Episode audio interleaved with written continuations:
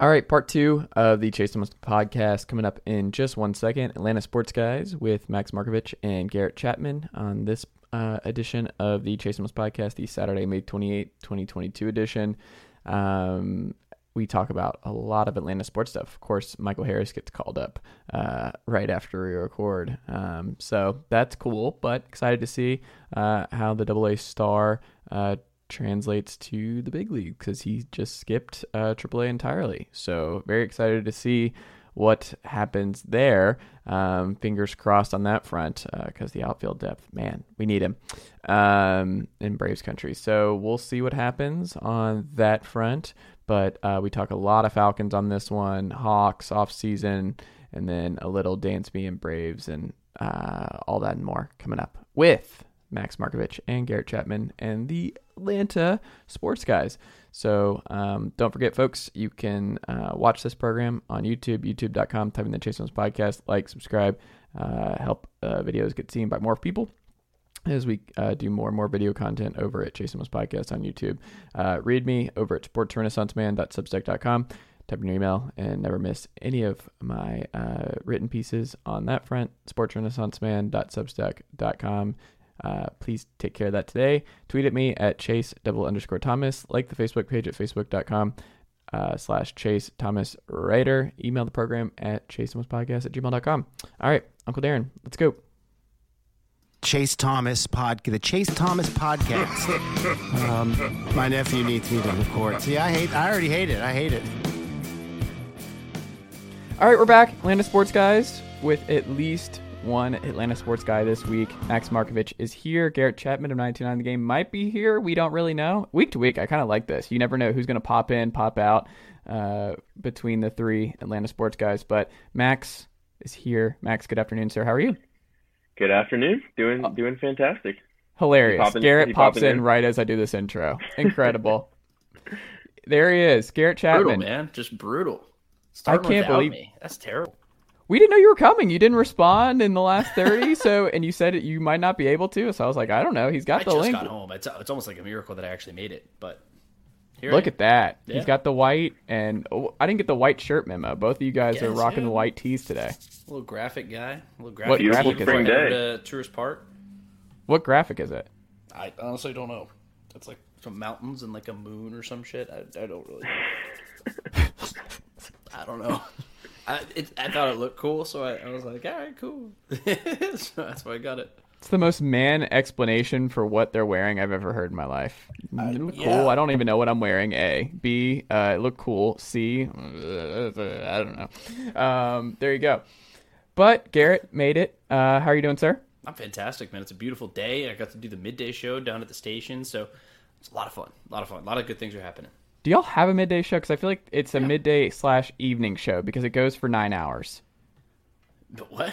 Dukes and Bell. I feel like that's like a two to seven o'clock show. No, we go. That, that's two till seven.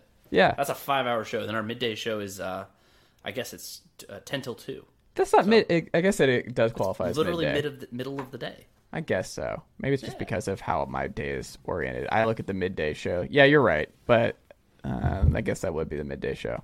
Um, well, I'm not on that timeline uh, because I'm up till like two thirty and doing stuff. So I guess my middle of the day is the afternoon around this time, and then okay, I, I'm just sense. I'm, yeah. I'm discombobulated. But uh, yeah, I could not do a five hour radio show. Whenever I see that, that's amazing. Five. I hours. I don't know how they do that. It- Like how much tea are mind. they drinking? Like they have to be putting something to soothe their throats. There's no way.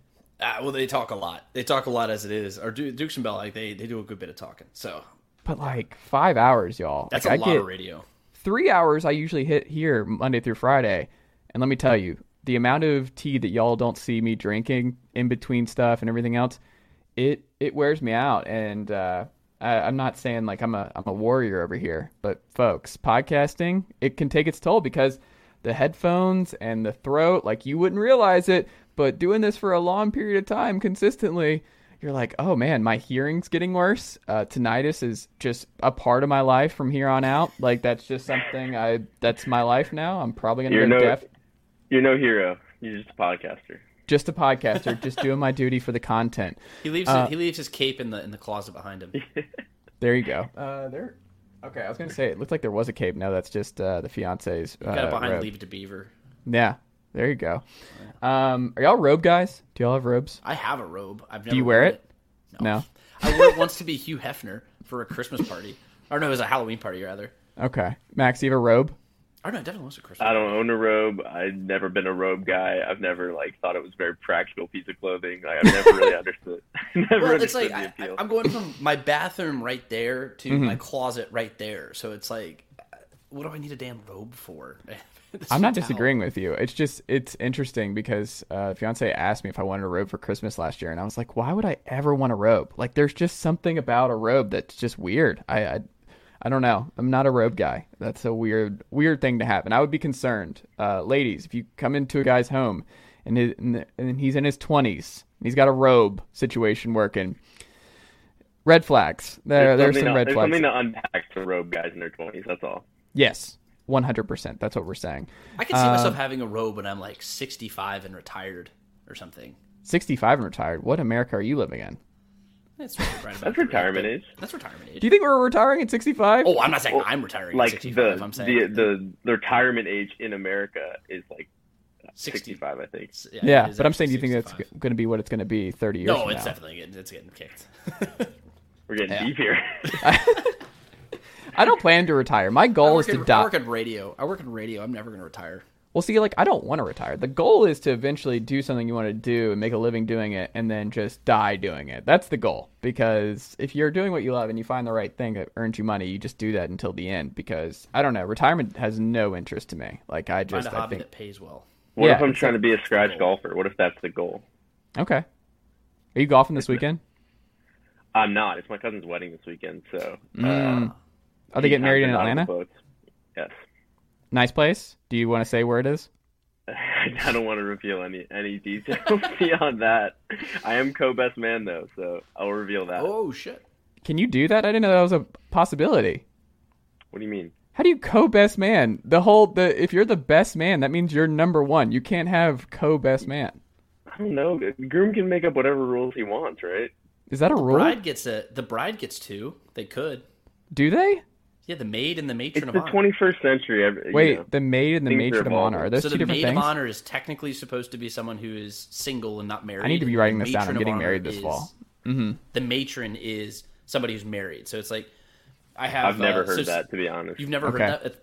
I think it's southern. It's a very southern thing. I Sounds guess. very but- southern, yeah. Yeah, but it's like the matron is so so it's technically like if you have like a married friend, like you have Mm-hmm. two best friends and one's married and one's not, so you can they can both be one's a maid, one's a matron. Did not know this was a thing. You can Google it. Yeah, I'm sure you can ask the uh, the fiance. She probably She probably would know. Um, yeah. she could probably Well, confirm that. I got to figure that out. Maybe I can just do like nine co best men, and that would solve a lot of my problems. Is uh, being able to just everyone's in it because I'm not looking forward If to you have picking. nine co best men, do you really have a best I was man? I was gonna make the same joke. If you have two co if you have two co-best men, you don't have one. Yeah, that's true. And it leads us back to Heupel and uh, Shane Beamer, who had to share co newcomers of the year in the SEC, even though one of those coaches uh, absolutely lambasted the other on the field. Uh, people forget, but it I thought just you were gonna segue that. I thought you were gonna segue that perfectly into the Falcons quarterback room. the Falcons quarterback room's fine. Like co quarterbacks. Garrett's all in. Like Garrett is wide. I love that Garrett's just a diehard. He's just thinking like I I think Garrett, if we had to do the hierarchy of all Atlanta sports and like how much it occupies our mind, I think Garrett's number one between the three of us because probably. Garrett's over here sending us texts of like just Kyle Pitts running a 15 yard route and Mariota just finding him in a practice and being like, y'all, see that Mariota dime? I'm in. Beautiful. Yeah. It was just like no one's. There's no pass rush. Yeah. just and he's like, dude, nothing. I think this is No it. Mariota. pads. Count the Anything, rings. they're ju- Like the only thing they had on were helmets, and I think Yeah. I was like, ah, it's fine. Yeah, this is great. Mariota's the future. It's great. Yeah. It's You're just- like what the social media folks are like targeting is like the people who are like, oh, they're gonna they're gonna love this one. They're gonna be like Mariota. Look at that he won a dime. Heisman, you know, so Mhm. it's all Well, uphill there was from that- here. There was that one Calvin Ridley route last last uh last spring. Mm. In, That was a filthy or not route, spring though. in, in training camp against the Dolphins when he had to stop and go on uh I forget which Dolphins quarter Xavier, and it was uh, was it Xavier Howard. Xavier Howard Hmm. is who it was. Yeah, and he just toasted him, and the entire like Falcons Twitter just like lost its mind. Like a one video from one practice. In, he did in cook him camp. though. He did cook him. I know the video He you're did, talking about. He cooked him. And then he was cooked awesome. up that parlay, and now here we are. Yeah. Yikes. Yikes. Anyway, Um, the Falcons, though. Speaking of the Falcons, Deion Jones is out for the summer, so he's gone. And we were already wondering where his place would be in the linebacker room. Um, you got Troy Morgan, you've got Rashaan Evans, you got uh, Mykal Walker. Now it's like, okay, we didn't already know if Deion Jones was going to be uh, one of the two starters in this linebacker uh, room going into next year. But now him missing all the summer, it can't be good because he was not a fit for Dean Pees. And like Dean Pees is not looking for a Deion Jones type. And Evans obviously was a very strong uh, uh, Dean Pees type going back to Tennessee when uh, Pees was in Tennessee. Like Evans from Alabama, uh, extremely talented dude, but he's just not been able to stay on the field. That's been his biggest knock is that Evans you can't count on for 17 games. So he was penciled in to be a starter with Jones. Now I'm curious because a lot of folks like Mykal Walker, he's someone who has not been able to play a lot, and then of course you invest in a third round pick in Morgan. But Garrett, what do you what do you think of Deion Jones missing missing time? I, I don't know who this Troy Morgan is. Troy that you keep Anderson, what is it? What am I doing? You've said it. it's the same name two weeks It's in a row. same, it's the same name. There's something in your head. was I don't like, know who Troy Morgan is. You Morgan. said Why do I say? Dude, there is a Is mental and block. Fontenot? You call him. You call Terry Fontenot Terry Fontenot. Those are the two things. we just let you go. Do you know how many things I cover on this podcast and in my life, and how many names I'm memorizing? I bet. I there bet are it's a, billion and folks if you like i've read this name 75 times and it doesn't matter i see him clear as day but like i think the back of my mind has just decided he's troy morgan and i don't Troy know Morgan. why I don't know why there's a mental block there, but um, I kind of want to do this a bit and just even write about him in that way, where it's Troy Morgan, man. Uh, just keep this bit going because I'm a little concerned this middle block's not gonna get over. If I don't, if it happens next week on the pod, I'm just giving up, and uh, y'all can talk about the Falcons going forward because I have something very similar where it's like ever since I was a kid. Also, kudos. We're drinking the exact same Lacroix. Mm. oh, this is the. Lacroix family. Yeah, I love it. But Max, where's your Lacroix? Can I'm, check. a, I'm, a, I'm a Stillwater guy. oh, uh, soft. Oh, That is No, soft. but- no, but I, I actually do. I've had the same thing happen. It's like I still say, uh, ever since I was a kid, I've always said full safety instead of Yeah. Mm. free safety. So whenever I say, I say, I still say full safety for some reason. I've said it on the radio before, and everyone's like, "What are you talking about?" I'm like, "Free safety, a free safety." Yeah. Mm. that's what I'm referring to. But I've, I've said it ever since I was a kid, and I can't get it out of my head for some reason. But maybe it's because I think of Dan Morgan when I think Troy Anderson. Like, I, I don't know. I don't know what it is. That's a. Great question. I googled Troy Troy Morgan, and Mhm. there's no. I mean, a nothing. professor of something at, at NYU. Let's hope Um, Troy Anderson could be a professor of kicking ass. Here Do you know what part of the Anderson? Anderson thing is? I think of Morten Andersen to bring it back to the Falcons a little bit. I always think Morten Andersen. Maybe it's a Morten Andersen, Mort Morgan. Maybe it's in that family. Um, Do we want to talk about the Falcons linebacker room or, or no? Troy Well, it's my fault. though. No, I did dude that. is a stud. No, I'm mm. actually really. I thought he was. He's the guy who you pe- penciled in to like actually be the guy to take snaps. He's he's still pretty raw, mm. but he's gonna come in and he's actually gonna he's gonna be a stud. Um, or at least that's what they're hoping to do. But mm-hmm.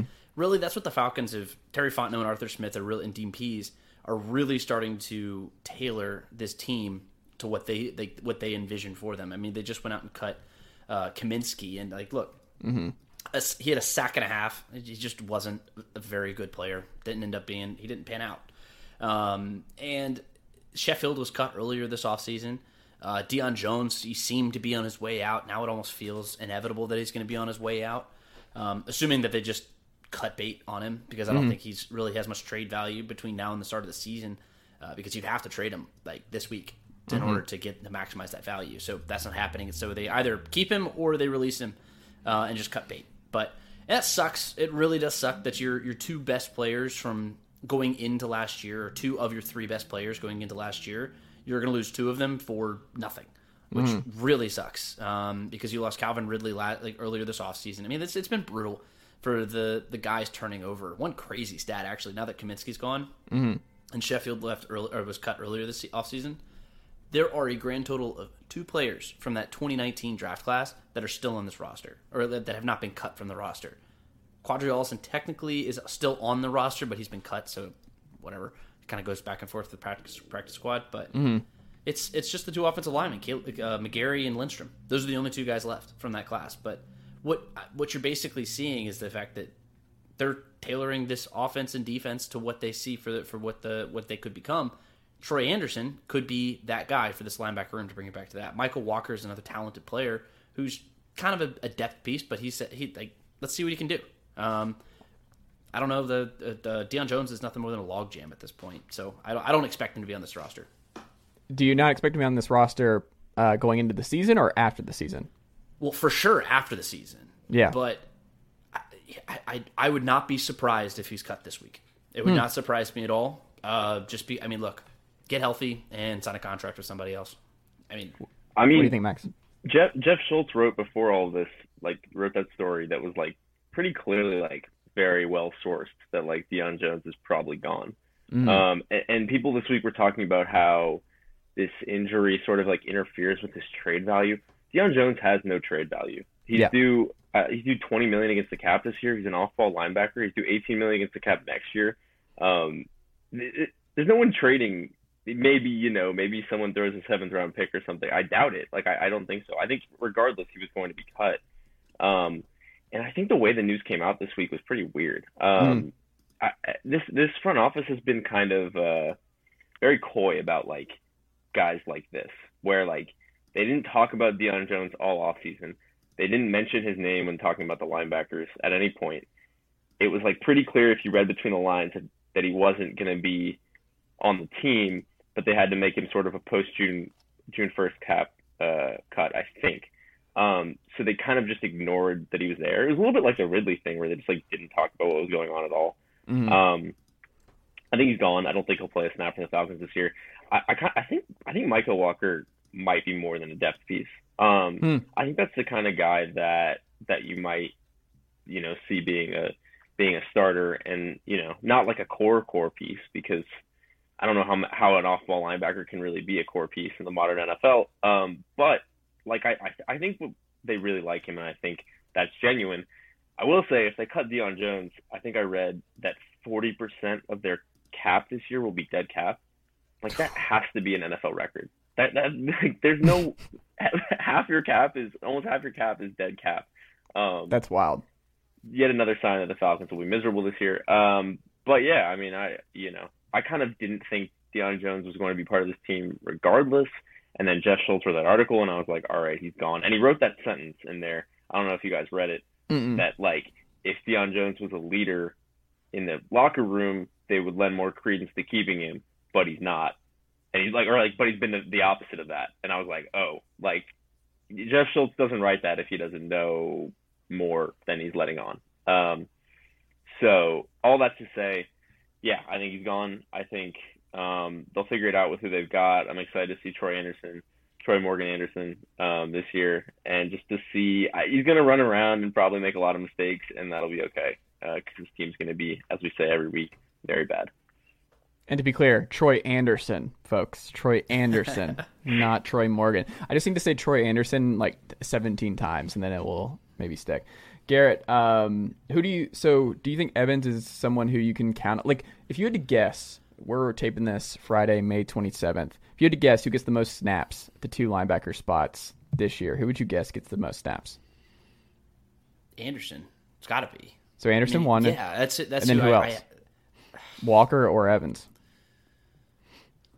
Walker probably. I mean, I don't know. Hmm. That's I'm rough then. A rookie sold. and then a a backup to this point. That Yeah, is a I mean, very Rashaan- different Rashaan linebacker Evans, room. Rashaan Evans is more, just as likely to get hurt, isn't he? Doesn't he have a Yeah. Mm-hmm. serious injury history like throughout the course of his career? I, I could. say- I mean, he, he reminds me a little bit of Marcus Mariota. Like bring him in on a one year prove it deal and, and hope he doesn't get hurt and see what you can get. Yeah. Um, I, I don't see much out of him necessarily. I, I didn't watch him all that much. I knew he was very talented, very athletic. Mm-hmm. Uh, but I mean, I- year two, year year two and Dean Pees for for Mykal Walker, I think is going to pay some dividends. So I have to rem- hope. But Troy Anderson, Troy Anderson is. I'm all in on Troy Anderson here. It reminds me of what they did with the safety room last year, where they Mm. they brought in like a very cheap kind of retread veteran who's like competent um, and can fill that role if they need. But Mhm. in an ideal world, the rookie comes and takes that job.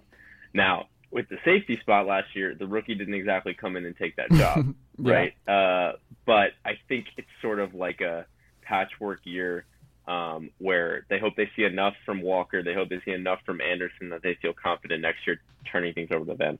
I think I think I'd be I would bet that Evans gets more snaps than Anderson if healthy. When both are Mm. healthy, I, I think I would bet that. Um, just because I don't know, you know, Dean Pees and Arthur Smith are not the type to just like throw a guy out there because he's a rookie and if he's not ready, like they're not. You know, Arthur Smith's been very adamant about like we are not tanking, we are not tanking, Mhm. and I completely get that from a coach's perspective. If he's not ready, they're not going to play him. Um, and so I, I think there's a good chance, based on sort of his track record and, and his background and his inexperience at this kind of level, that he's not ready early. Um, so I would bet Walker, Evans, Anderson. But I would love to be. I would love if Anderson and got that. Interesting. Um, I want to mention this. So we were wondering about like uniforms because this is a big, strong uniform group. Did y'all see the the possibility that uh, that it was like this fantasy writer who tweeted that he talked to Arthur Blank at a diner or something this week, and red helmets and red jerseys are coming back. And did you see that? No. Where, What where'd diners you is saw- Arthur Blank hanging out at? Tell me that.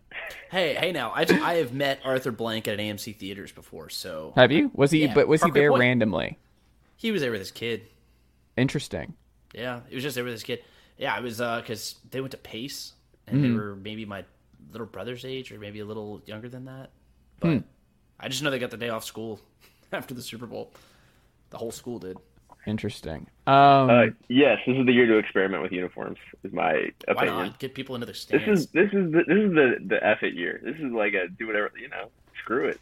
Let's see. Yeah. Re- resign Julio Jones. Let's see. There you go. Um, in terms he, go, if he goes to Indianapolis, by the way, speaking of Julio Jones, if he goes to Indianapolis, that would just be the funniest full circle event. That's what I'm hoping. Like that'd be awesome. Like I would I love. think it'd be awesome. I'd I want to it, emotionally invest in the Colts this year, and you could put Julio and Matt Ryan in Indianapolis, like that four o'clock spot for the Colts. Yeah, there's my emotional investment for the season. I'm in. Yeah. Yeah. Sunday ticket, that's what I'm going to log into, and, and that's going to be my permanent game on the top, and then every Yeah. other game. There you quotes go. coming That's out of Colts. else. The quotes coming out of Colts camp are awesome. It's like it's like oh we knew he was such a pro, but I didn't realize like you know I didn't know this like I didn't know he was all this. I didn't know he was this accurate. I didn't you know he's commanding the room. It's like yeah man like we we know like he he held this franchise together with scotch tape and glue for however many years. Um, like I, I don't know. I love seeing that where another franchise realizes oh like Matt Ryan is is awesome. Like Oh, this guy's he- pretty good at football. if he Mhm. still has anything left in the tank, he is just an awesome person to throw in your locker room. So Yeah. I'm excited. Uh, another person the Falcons threw in their locker room, Bryan Edwards, though, who I don't know if folks remember. The the joke I remember on Twitter was just that like Raiders folks were comparing him. He's like got a little bit of Randy Moss in him. Uh, and Gruden Edwards said had, that. huh? Gruden said that. That was who it was. It was Gruden who said that. coached Randy Moss, didn't he? Did Gruden coach Randy Moss? I don't think so. What? Uh, They no, wouldn't I have thought he did. paths. No, he, I thought he did when he was in. Uh, when? or did he? Had he already gone to Tampa at that point? Uh, he was already in Tampa because I think that was like one the Randy Moss uh, Raiders years were. Um, it had to be Callahan or uh, the guy right after Callahan. Was it Tom Cable? Maybe might have been Tom Cable um, at that point. But no, I'm pretty sure they never crossed paths. He coached Keyshawn in Tampa, but I don't think he coached Moss, unless I am mistaken. But I don't know. Suddenly, like that's not where we were a month ago. We were talking about this Falcons receiver room. We were like, this is just like the worst monstrosity in football. And suddenly, London, Pitts, um, Edwards, and Tate. You're like, look, not great, not elite, but that's four competent NFL receivers. That's something that will help Kyle Pitts in year two get more separation and have less eyes on him. Like, I think by and large, if Ridley's on this roster, I, mean, I don't know if we still take London if Ridley's uh, does not get suspended for a year. I don't know how they go, and we'll we'll never know the answer to that. But I mean, you have to feel a lot better about the receiver room for Ridder and Mariota going into this fall, right, Max? Yeah, I think I think there's, as you said, like it's probably not a good room, but it's Mm. pretty fun. Like it's a fun room, and I think one of the things that's most exciting about it, and I think one I, very I think it's a very intentional choice by Arthur Smith, is the versatility in there. Um, I was reading about, or maybe heard about on a podcast, Kyle Pitts's splits last year, where he Mm. had like 200 snaps in line, 200 snaps from the slot, 200 snaps out wide. Um, and obviously, you have Cordarrelle Patterson, who can be put anywhere on the field at any given time. And that was one of Drake London's calling cards, was that he played the slot his first two two years, three years at USC, and was like a dominant slot receiver. And then they moved him outside, and he was really good there. And so I think that's a very intentional choice by Arthur Smith to get a bunch of guys who can do a bunch of things from a bunch of different spots in the field. And obviously, they have a type in receiver with big body, um, you know, guys who can go up and get the ball uh, and use their size. And, and I think taking a swing on a guy like Bryan Edwards is the perfect move uh, for this season with this team, right? Like, super talented, and there have been flashes of like, oh, this guy could be like legit. And, you know, I don't think there was anything super like malicious about his exit with the Raiders. I just think that, you know, they traded for Davante Adams, that that receiving core is full. Let's take a swing on this guy with a six round pick and just like see. Um, so I think that's cool. And Auden Tate is sort of the same way. Bengals is a logjam there, but he's got talent. Like if you look up his highlights, you're like, damn, this dude, you know, he can he can play football. And so, you know, if like one of those guys pops, it's like a huge hit. Um, and that's cool to see. Yeah, we'll see. We'll see who pops. Edwards seems like he he he's pretty optimistic about his fit in this offense, and we're big. Like these are going to be big dudes all across the across the field for Mariota or Ridder, whoever gets the most snaps at QB. Um, Avery Williams moved from defensive back to running back, so I guess this is a thing. Arthur Smith's like, I don't care what you are, you're playing running back. Cordero, Avery, doesn't matter. Like we might ha- Deion Jones, fullback, 2023. Who says no? Uh, Garrett, what do you think of Avery Williams moving? Does that move the needle at all? Does that surprise you? No, not really. I mean, he's a he's a versatile playmaker with the ball in his hands. That's more what I saw. And I mean, he, he flashed it at times in in games. He didn't really have much of an opportunity. I mean, like the he was he was good. He was very good in college at Boise State. Um, he reminds me a little bit of like kind of like the Brandon Boykin at, from Georgia a couple years ago. You know, it's like whenever he gets the ball in his hands, the dude's just fantastic. Uh, Brandon Boykin actually played one offensive snap and he took it 75 yards for a touchdown. But and then Mark Richt never put him there again. Uh, but that's not the point. the point is, um, no, I think he's he's going to be good with the ball in his hands. And if if you have a guy that's that versatile with the ball, put him on offense. Why is he playing cornerback where he's not very good?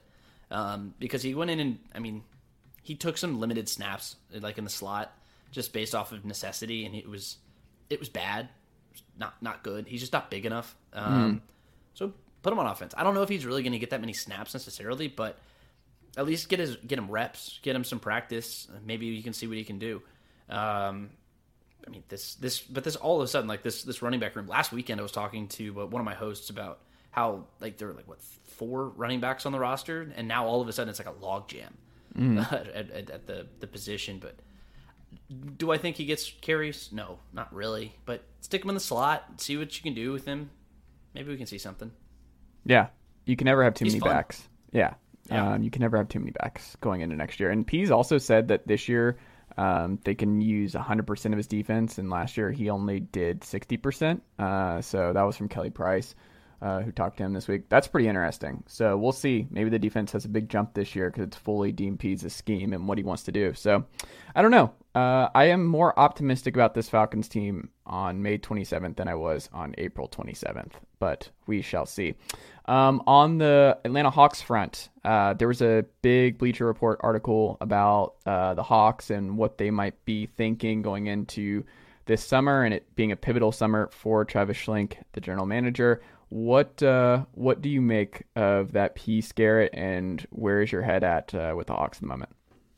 Um, excuse me, I just took a sip of water. Um, no, I mean the Hawks. I mean, we know where they are. That they, this is a team that needs another star. This this is a team that that just needs some help. Um, they need somebody who can facilitate and whoever that ends up being. I mean, Deandre Ayton, one of those guys. Like, uh, he's a dynamic big man, uh, and if he's available, go get him. Um, but really, it's it's the evolution of the, the, the the evolution of the situation in Chicago with Zach LaVine has been very interesting. Uh, because all of a sudden, everyone thought that it was I, me included. I thought he was just a shoe in to go right back to Chicago, but not. That's not the case apparently, and so I, that doesn't really make any sense to me for whatever reason because of the way he's developed and the the, the type of player he became and look, the dude is capable of dropping 30 points, 40 points in a game. You know, like the dude's a stud. Uh, and pairing that with Trae Young would be pretty exciting. But all of a sudden, that kind of like lineup where you can go get like a, a Rudy Gobert or something or a DeAndre Ayton, go get one of those guys, and then just go out of pocket and sign a guy that go dump like the the, the the salary of John Collins or somebody else just to free up some cap space. Then you can go sign a Zach LaVine because he's just on the open market. So that that that just became kind of interesting. But I mean, we know where the Hawks are. Uh, they're a team that needs help, and I think that they're going to go get it, and they're going to be aggressive, and that's really all that matters. Max, what do you think? I think my read on it is that they're a team that needs help but doesn't exactly know where. Like they just really want to do something, and mm-hmm. I'm not I'm not positive that's the wrong way to look at it. Like just they have to shake things up and they they're limited by like this is Atlanta and like we can sort of only do they're limited a by their by their assets and they're mm. also limited by it's not exactly a major free agent destination. The LaVine thing sets off a few red flags to me. Hmm. Um, mm.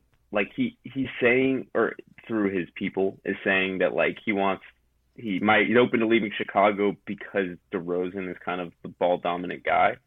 Um, well, coming to Atlanta, uh, you like Trae Young is going to be the ball dominant guy. Like, would mm. that work? And then defensively, would that work? I don't know. Like, you know, maybe. I'm in on the Ayton thing for a couple of reasons. I'm in on the Ayton thing because I can see why both teams would do that. Like, I can see why Phoenix would prefer to have Capela on an $18 million expiring rather than pay Ayton 100 and whatever million over five years. Um, and I can see why that would benefit them. In addition to you know the Hawks throwing assets with that, probably a first and then maybe another role guy.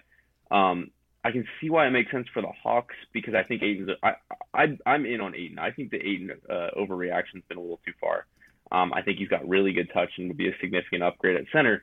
The other thing you can do with that is, as much as I'm not exactly in favor of this, is turn around and, and trade Okongwu too, and he would become instantly like a really intriguing asset. And if you did that, you could trade you could pair Trae with Ayton, move Okongwu for ideally like a wing type or a secondary creator, and then you're working with something real. Um, I'm, a, you know, Okongwu believer, so it's not exactly like a slam dunk move to me, but I could see why they would. I can see why that would work uh, for the Hawks. My whole read on the Hawks is like whoever's out there, they're gonna throw their their you know fishing line in the water and, and see what what hits. Is that the you know is that the most fundamentally sound way to build a team? Probably not. Is that the position the Hawks are in? It, it does appear to be. I just one of the things that we've learned through this uh, conference finals and just the NBA playoffs as a whole is I think a lot of fans have to get used to injuries defining every postseason. And that's just where we're at. If we're going to play 82 games and we're going to play basketball the way that we're playing basketball, that injuries are just going to define every single series. And the way to get around that is developing your your backups, developing guy 8, 9, 10 in your roster so that when you have to turn to them, they're ready to go and using your young guys more to get them acclimated. So that's something that I want Nate to do is like you have to have Jalen Johnson get a bunch of regular season minutes so that he's ready if you have injuries uh, come next year. It's like if we have another first round pick, what's the point if you're not going to use him? Sharife Cooper, whoever it is, you have to start developing this team a little bit more because we had a lot of guys, but it just there was a fall off that you couldn't turn to anybody else, and Nate uh, didn't really have. There wasn't another guy he could turn to to mix things up in the Heat series, and just kind of that Grant Williams game, and where Grant just has nine threes and just loses it, and just he he was working in the system for years, and then he got his opportunity. But I think you kind of have to have that where you're developing. You have the stars, and you have Trae here but the depth, like you have names, but the depth was not there this year. They did not have the guys who you could turn to when Trae was shut down. And I worry if you make a big deal this summer that you sacrifice a lot of depth And then we're at a point where it's like, okay, if we're healthy, great. We're probably a better team and we have a higher ceiling. But I think in today's NBA, you can't look like if we're healthy because the possibility of those guys all staying healthy throughout the run is unlikely. And the Lakers just found this out the hard way where it's like, oh, we'll play 40 minutes with AD, LeBron, and Westbrook and we'll be fine. Like that's enough. We can have Talen Horton Tucker and and the rest of the roster be minimum guys and be fine. That's not how you can build and uh, build a sustainable winner in today's NBA. You have to have a bunch of dudes. Like you have to be in a position where Duncan Robinson can just miss an entire series uh, and get DNPCs, and then go right back into the series and be ready to go. Um, and he's been given like plus three uh, in his plus minuses since returning in that Celtic series. So he was ready to go. Like he stayed ready. And if we move a lot of our young pieces or just pieces in general, like a three for one swap, I'm kind of nervous about sacrificing some depth in hopes of chasing somebody like a LaVine or whoever because I don't know. I think you can ne- look, you cannot have too many guys. We need nine or ten guys on this roster that Nate can trust um, come playoff time. But I don't know. I think it's going to be interesting. Like Garrett, who do you think is more likely? Do you think it's LaVine? Do you think it's Ayton? Do you think that they really will take a big swing and really shake this thing up, or do you think it's all talk this summer? It can't be all talk because if you if you scare if you don't do if you don't swing big, you're gonna push Trae Young away. And we've learned now. I mean, Max has been talking about this a good bit. It's like in this day and age, it's a the contract doesn't mean as much, like not nearly what it used to. He can push his way out if he really mm. wants to. Um, and look, I mean, to your point, scared money don't make money. Like, if you don't swing for the fence, you're not going to win a title. Like that's just all there is to it. You have to swing big and you have to hit if you swing big and miss, at least you swung. You know, I mean, this is not a this is not a team that's like you can just sit back and just lure in a free agent and then just add that piece and then there you are. That's the difference between this team, this Hawks team, and maybe like say Hawks in 2012, like when they had, uh, I mean, just like the, the the the basically the same situation except without the Trae Young. Uh, but the role players are better. It was a team of role players that were elite role players, and they all knew that they had a, a, a job to do in the in the team. This year, you have like a lot of young, pretty good role players, but you just need that second guy. So you got to go get that dude. And yeah, you're gonna have to take a risk. Like at this point, like you have to get, you have to be willing to part with Onyeka Okongwu, DeAndre Hunter, one of these guys, or you're gonna have to pay DeAndre Hunter if that's where you're at. You know, so, so they have to do something. They have to do something, and they have to do the right thing if they want to keep this team uh, winning at a high level, or get this team rather to to winning at a high level because the, the problem, yeah, the problem is this team this year wasn't very good, right? And mm, so yeah. you're not sacrificing your. And the other problem is this team wasn't very good and is about to get very expensive if you just kept it together, right? Mm-hmm. So if you have a very expensive eight seed, like what are you what are you doing? You know, like that, and, and that assets depreciate as they get more expensive, obviously. So you got to push your chips in, and and I get the depth thing but depth in the NBA is also not something you sustain, right? Because if your depth is good, it gets expensive and you can't pay for everything. So depth is something you constantly have to be developing. And Miami's the best example because they just pull guys out of nowhere. Uh, they turn them into like really, really good role players. Half their team is really, really good role players, but there's no other team that's Miami, really. I mean, Toronto is sort of like this. Um, but depth is not something you can say. Uh, to me, it's not a choice because – if you maintain the depth here, the roster gets too expensive, and you're going to lose the depth anyway because you can't resign everybody. Um, and so you have to do something. You have to do something, and you have to do something big. But you talked about Toronto, perfect example, actually, about pushing your chips into the middle of the table. They they dumped their probably their best player on their team, or at least the most important player on their team, in DeMar DeRozan, to go get um, uh, oh god the claw what's Kawhi. freaking go, mm. yeah Kawhi they, to go get Kawhi Leonard and inevitably get their championship. That was what they had to do, and you have to push your chips in. And yeah, it was only for one year; it was a rental, um, but they won a championship. And I don't think there's a single person in the city of Toronto, no fan of the Toronto Raptors, that will say that was a bad trade because they got their championship and it worked. There are many, many, many, many more oper- uh, more examples of teams where it didn't work. But the thing is, you're not going to keep all these guys anyway like Max, like you said, like most of these guys are going to be gone sooner rather than later. Might as well go get something for them. And if it works, fantastic. If it doesn't, well, that's the nature of the game. it's interesting in Jake Fisher's piece in Bleacher Report, he said that everybody but Trae Young is expected to be available, which is pretty wild. Like everybody but Trae Young is expected to be available.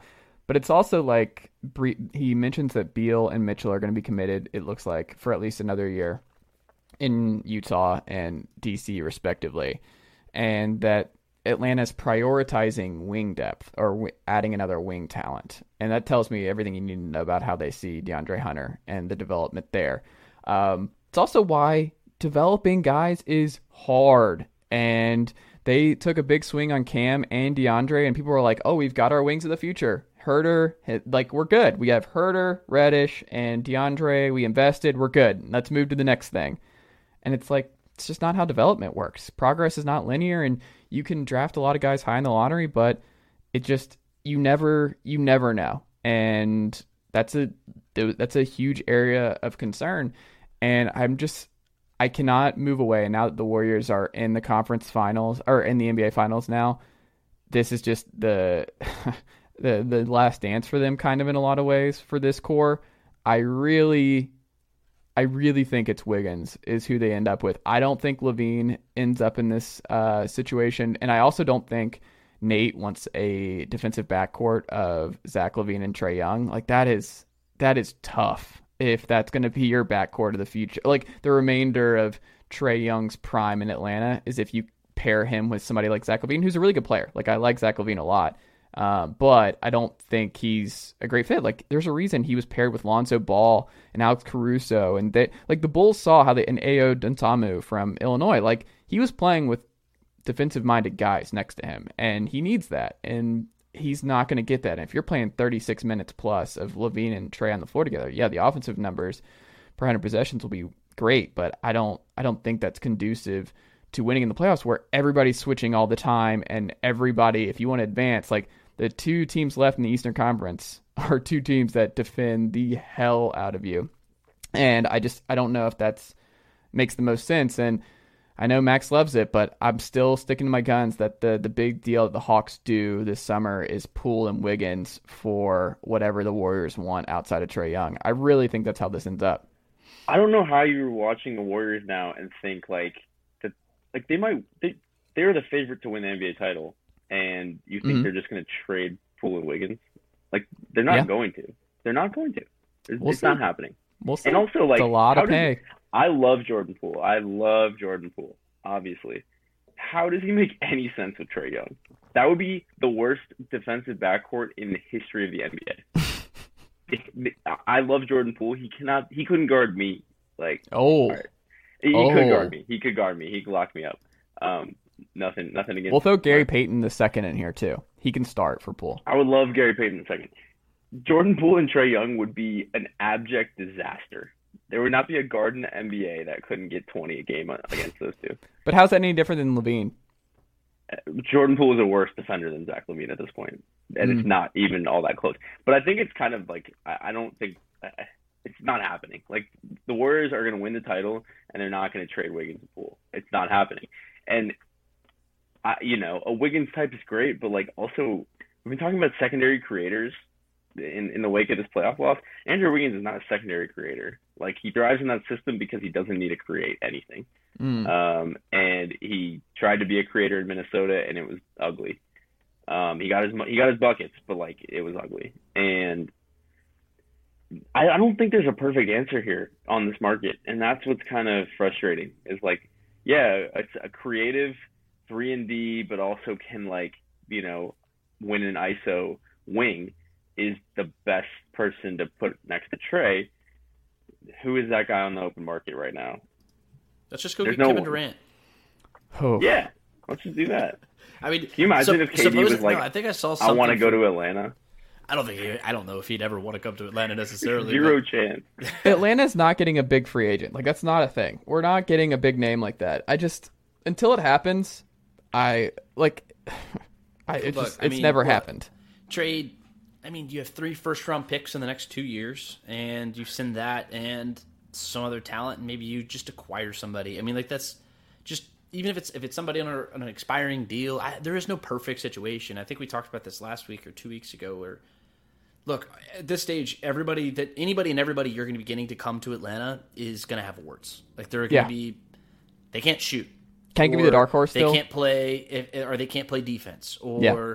they're not the best distributor, or maybe they they can't. I, I don't, every single person is going to have some sort of wart because look, I, I joke about bringing Kevin Durant here. He's not coming to Atlanta. There's no chance. Like what it would cost for he's just like on a one year deal. Is he doing? He's not leaving that? Brooklyn. He that's not But happening. why would he Kevin leave Durant's not leaving. Brooklyn? Why would he leave Brooklyn? Yeah. Um, well, actually, I mean, it would make sense. Apparently, he's disgruntled there. So He might leave. Brooklyn. Would you stay in Brooklyn? Yeah, With I think he, those guys. With he's staying for at least Ben another year. Yes. I He's don't not leaving yet. Actually, I mean, if I'm if I'm Kevin Durant, I'd I'd want to come to Atlanta. I mean, I'm moving back to Atlanta if Kevin Durant's an Atlanta Hawk next Dude, year. Dude, if Kevin Like, Durant is, a, is an Atlanta Hawk next year, I, I will I will be in line to buy his jersey. I will go to State Farm Arena and buy it from the from the arena the day it's announced. yeah. I, I can't believe we just wasted ten seconds saying that. I know it, it's it, let me dream. Let us let, we can all dream. Can I say the dark horse though? Who I think Yeah, yeah. is Ben here's the dark horse, and I said it a few months back, but I still think if it's not Wiggins and Poole, Ben much to the chagrin of Max, I still think it's Michael Porter Jr. And Michael Porter Jr. has a connection with Trae. I think Trae would sign off on it. He's a buy low guy. He missed a lot of time this past year with his back issues. And like Garrett said, we're not going to get somebody with, like, there's going to be some warts. There's going to be some big swing, like, big upside, big risk. But Porter, I think, because what we just saw with Denver, so Supermax for Nikola Jokic, that's now uh, happening in Denver. Connolly leaves Denver for Minnesota because they doubled his salary, and Minnesota and Denver was not going to pay what Connolly wanted. So they lose him. They lose Arturas to Chicago last offseason. So now it's Calvin Booth's show this doesn't seem like a team committed to living in the luxury tax and paying exuberant salaries year over year, even with their window being right now. And if they have an opportunity to kind of get off the Michael Porter Jr. contract that they've already agreed to, that that extension's already locked in, because they already have Gordon locked in, they have a supermax for Jokic, Murray's already locked in, that they're like, we might need to get off one of these guys. And I think Porter's the most likely of that four. Then you do you're like oh hunter's not making that much. Kevin Huerter we can get and those guys will play. At least Huerter will give us minutes and we can count on kevin Huerter um, to stay healthy and play for this group i think denver would be interested in the picks and the wings that we have to kind of get a cheaper option than michael porter jr and a realistic option that Jokic will have bodies come playoff time i would not be surprised if it's michael porter jr out of nowhere this summer that's my dark horse That's like a it's like a decent dark horse. Um, I would hate it. Like I think Michael Porter Jr. might be the worst contract in the NBA. Um, and I think like that would terrify me. Like if you make that trade and you get Michael Porter Jr. and it's like, oh, sorry, uh, he can't play basketball. Uh, that is a catastrophic franchise move that probably ends up costing you Trae Young. And it's a it's it's not a bad like connecting the dots though of like what might actually happen. Um, but God, that would terrify me. That would be terrifying. we'll see. We'll see what happens. Um, quickly on the baseball front, the Braves uh, still not figuring it out. The Phillies win last night. Uh, the series has not gone great. Uh, Garrett, you love the Dansby watch. Can you give us an update on Dansby Swanson after the first 14 games of the season? Yeah, Dansby. I, I think I mentioned something about this Mm-hmm. last night. Yeah. Um, through his first 14 games, he was hitting he hit 449, which is a .081 Mm-hmm. batting average. He is now hitting. So in the last like 31 games, I think it's 31 games, he's hit 327. So he, he has had six home runs, four RBI, or no, four four doubles. I think 21 RBIs. Uh, still has 36 strikeouts, so he's still striking out at a high clip. It's Dansby. It's what you expect. But he's also delivering Gold Glove defense. I think, uh, and I think I've I've fallen victim to this too. Like even as much as a couple weeks ago, like dude was raking, and we have this con- misconception in our head of like how bad this t- season has been for Dansby Swanson because of how he started, and I think it sort of got overshadowed because he has been lights out. Like the dude has been fantastic on defense. He's been probably one of the best defensive shortstops in, in the game for the last well, just all year. Um, and then now all of a sudden he's hitting 280 or something on the on the season. dude's a stud. I mean, he always was a stud. He's finally having a, he's delivering on that potential, assuming that he doesn't fall off a planet. He's batting leadoff tonight. He bats second yesterday, and he has a nine game hitting streak. Mm-hmm. Ride the wave, man. Just ride the wave, because when he crashes, it's gonna blow up. It's gonna blow up in a mighty fashion, and he's gonna go Travis Demeritte style and just fall off the planet, fall off, a, fall off a cliff, and it just ride him while he's hot. You know, like get, let let everyone else get hot. Marcell Ozuna's coming back tonight. He was a late scratch yesterday. Uh, Ronald Acuna, like, look, we, we need some help at the top of the lineup. Ozzy's been terrible. Like, there's no. He hit nice way last night though. that. He seems like he's heating up a little bit. He's heating up a little bit. Albies. Yeah. What is Albies in his last 14 games? He might be up because he was down to 230 and he's up to like 250 now, unless I'm misremembering. I mean, maybe he's he's. I mean, he's been a lot better than what he was to start off the he- first month. Well, that's also. I mean, the bar is quite literally the floor for him. Yeah. So, based off of how he's played earlier in the season, but I mean, look, the the other big thing that I'm looking at is Kyle Wright. Um, Kyle Wright's been spectacular. I mean, he has the second highest win, uh, like his second highest in the in Major League Baseball in wins above replacement for pitchers. He's a 1.9. Uh, the dude is a 2.6 ERA. He, he leads the team in strikeouts. Um, but the craziest stat that I came across today. Uh, so I got the Braves notes from from last night's game. Guess how many times he has had the Braves, like the Braves lineup has, has supplied him three or more runs at any point this season. Zero? Zero. Yeah. Never, not one time. On average, on average, the Braves are producing 1.8 runs per game when Kyle Wright is pitching. He has a 2.6 ERA. You can tell me that's what they're doing in general. Yeah, it's terrible. I mean, he's allowed 18, 18 earned runs on the entire season. Mm-hmm. And all of a sudden, it's like you look at it like, dude, just get him something. Give him something. And like, He's getting Jacob are- DeGrom. He's he's getting Felix Hernandez. Yeah. don't don't add Kyle Wright to the long the, the list of people who's an elite pitcher who's like performing at a Cy Young level, which he is to this point in the season. He is performing at a d- damn near Cy Young level. He's You know what it win, is? but He needs. You know what he could use? but- Just a couple games in with this Tennessee offense. Um, that's like what every pitcher wants. Is they're watching Tennessee hit dinger after dinger and maul the Vanderbilt Commodores last night. Another ten spot uh, as we head into LSU and march on as Tennessee just berates everybody as uh, the villains of college baseball. But um, yeah, I don't know. I, I thought this was interesting from friend of the pod Cory McCartney, Battery Power and 99 in the game.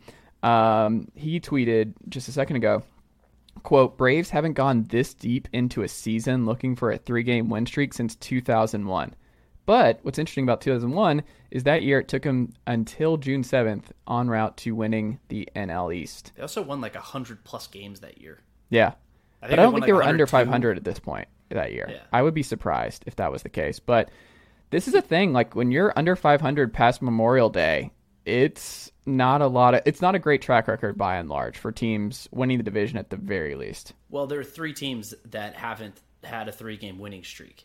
Who are the uh, reds Take it. No, Reds have had a, a three game winning. have they really Yeah, they Wow. have. Do you know who the other two are? Um, the Mariners. The Nationals and the Pirates. Oh, hmm. pristine company there. But we're also the only team. Well, I think we're one of two, three teams that haven't lost lost three in a row. So Hmm. we might have lost damn near every series. I think we're three, five, and four or something uh, in Mm-hmm. terms of um, our record in, in uh, series, but we've never been swept. Yeah. so I'll take that. Baseball, sort of. baseball reference has the Braves at 59.2% to make the postseason. Is that too high, too low? Too low. too low. I would say still Too to low. this point They'll, they'll, they'll, they'll, because of the I- I be expanded shocked if they postseason. I flip it around. think um, the odds are still good. Now, if it was back to last year's uh, old model, I would probably put that 59, maybe a little bit less, but I think it's still just a lot of room to get one of those wild card spots. they're What about still. three, I mean, we're still in 3.1 to win the We're World fine. Series? 3.1%. No, I, I think that's that's about right. I don't think this is a. I think. I mean, it's already hard We'll enough to see. get back. Like I We'll don't see. know. I mean, you saw what happened last year when this team got hot all at the same time. I don't expect that to happen again this year. I, I Don't tell don't. Georgia fans about this though. Like this is something that's like, oh, Stetson Bennett. I saw a tweet today of like nobody, uh, everyone, the Stetson Bennett haters are just mad that he's just he beats your team, blah blah blah. And I'm like, it ends with a loss, right? Like do Georgia fans not know that Stetson Bennett's last snap for a, as a Georgia Bulldog ends with an L? Like he's not winning back to back national titles. Saban's only done There's it only, once. there's only one team in this in this chat right now that would two and zero against the other team. So I don't know, man.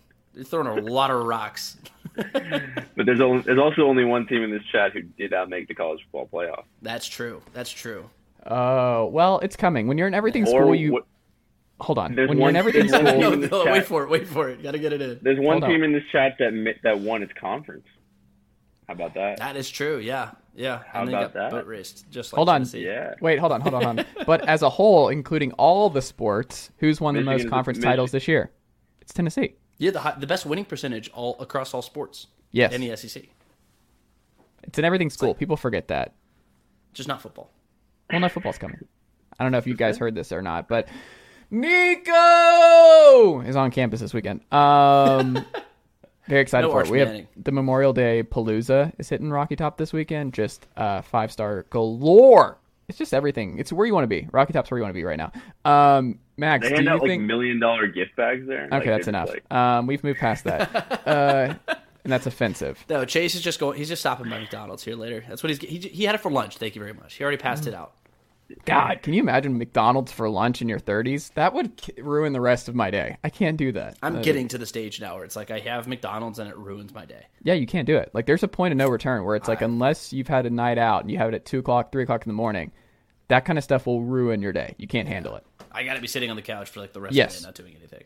Can you imagine? There was someone I used to work with who had um, every single day, Monday through Friday, he would go to uh, not Hardee's, uh, Burger King for lunch every day, and would come back and just do work the rest of the day. And I was like, how is that even? How are you eating Burger King for lunch every day? And then you're like, all right, five more hours of work that I His can just go work. hates him though. Yeah.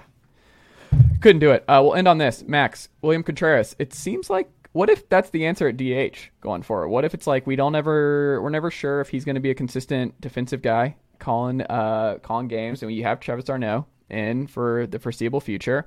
Like maybe that's the answer is uh, Contreras for the time being um, is the DH because I mean he's hitting right now and I we were wondering how you would fit him in and Shea being traded in the Cristian Pache trade, it was like, okay, it's now Contreras' job to lose. I don't know. Maybe that's the answer is uh, to help this offense too with where we're at in the offense because d'Arnaud has just been he's fallen off a little bit from his hot start, but he's still one of our most consistent hitters, and I still would bet on him to be one of our most consistent hitters throughout the year. Do you think that's the best spot for him the rest of the way? Yeah, I mean, I think in the short term, you sort of just ride what works, right? I mean, this team's so desperate for offense that like wherever you can find it, uh, you're just going to keep going. And I think what we learned from the last couple years is like we can talk about log jams, especially in baseball. We can talk about log jams and how's this guy going to fit, how's that guy going to fit, but everything sort of seems to work itself out. Um, And if a guy is finding his groove, you're going to find a way to get him in the lineup, and the DH enables that, right? And I think like long, I, I think days of like long-term DH solutions are probably done Hmm. um, in general, and and I think that's like probably the right way to go. So I'm not like, you know, screw defense, right? Like he doesn't need to learn how to play defense. Um, but I think in the short term, yeah, you you ride with what works, and right now that's one of the things that's working. Um, so yeah, I, I I think that that is sort of the short term answer. Um, long term, you know, we'll see. Well, I, I don't even think he's going to DH through the entire weekend. I mean, just because I mean Marcell Ozuna can't be your everyday left fielder. Um, But we whenever got to Ronald find a way Acuna to get him. I don't know. I want him in the Well, when outfield Ronald at some Acuna point. plays, Ronald Acuna is not going to be in the outfield every game, and I, Ronald Acuna. Well, what about Far Duvall? more important. What about Duvall? The Duvall spot. What about Duvall? Duvall. we well, him? Duvall's gonna no, no. Duvall's here. There's it, it, if there was a replacement for Duvall, he would be gone. Yeah. He's still here, and so that I mean, Travis Demeritte's starting today. That's how bad we are in the outfield. Uh, I mean, William Contreras played. Contreras played left field the other day. He had Yeah. never he had never played outfield in his entire life. And Maybe just, that's the you're spot like, "Ah, for just- him." You're on left field. There you go. What if that's the spot, Pray to? God, no ball goes out there, and like because that's where we are in the outfield. Designated hitter for us. I mean, it, it's a it's a miracle that we had it this year, and Ronald Acuna can come in and be that, or or Contreras can come in and be that, or or Marcell Ozuna can be, come out there and do that because we have so many guys who we need to stick in that DH spot, but we have too many spots in the outfield that are vacant. And somebody's got to be in left field. We can't just. I mean, if we could stick nobody out there, we would. I mean, because that's where we are. And I mean, I mean, just as long as Contreras is hitting, he needs to be in the lineup. I mean, mm-hmm. he's had what? Uh, I don't even know how many at bats. He's averaging like a home run every like three at bats. It seems like. So I mean, the guy's got to be hitting, and because he's absolutely raking the baseball. Um, he's exceeding your expectations. He's not there yet as a full time catcher, Tra- mm-hmm. but Travis d'Arnaud's there, like you said. And d'Arnaud is not a guy who can be an everyday catcher anymore. He won't be. So he's going to need a day off every four days. So there's Contreras. So Contreras just never leaves the lineup. That's fine. I'm fine with that. Uh, but the DH is just a miracle that we have it this year because if we didn't have the DH, then you thought the lineup was bad before. Oh God. I don't disagree. It's better uh, than that. What's his name? That I've already forgotten his name. What's his name?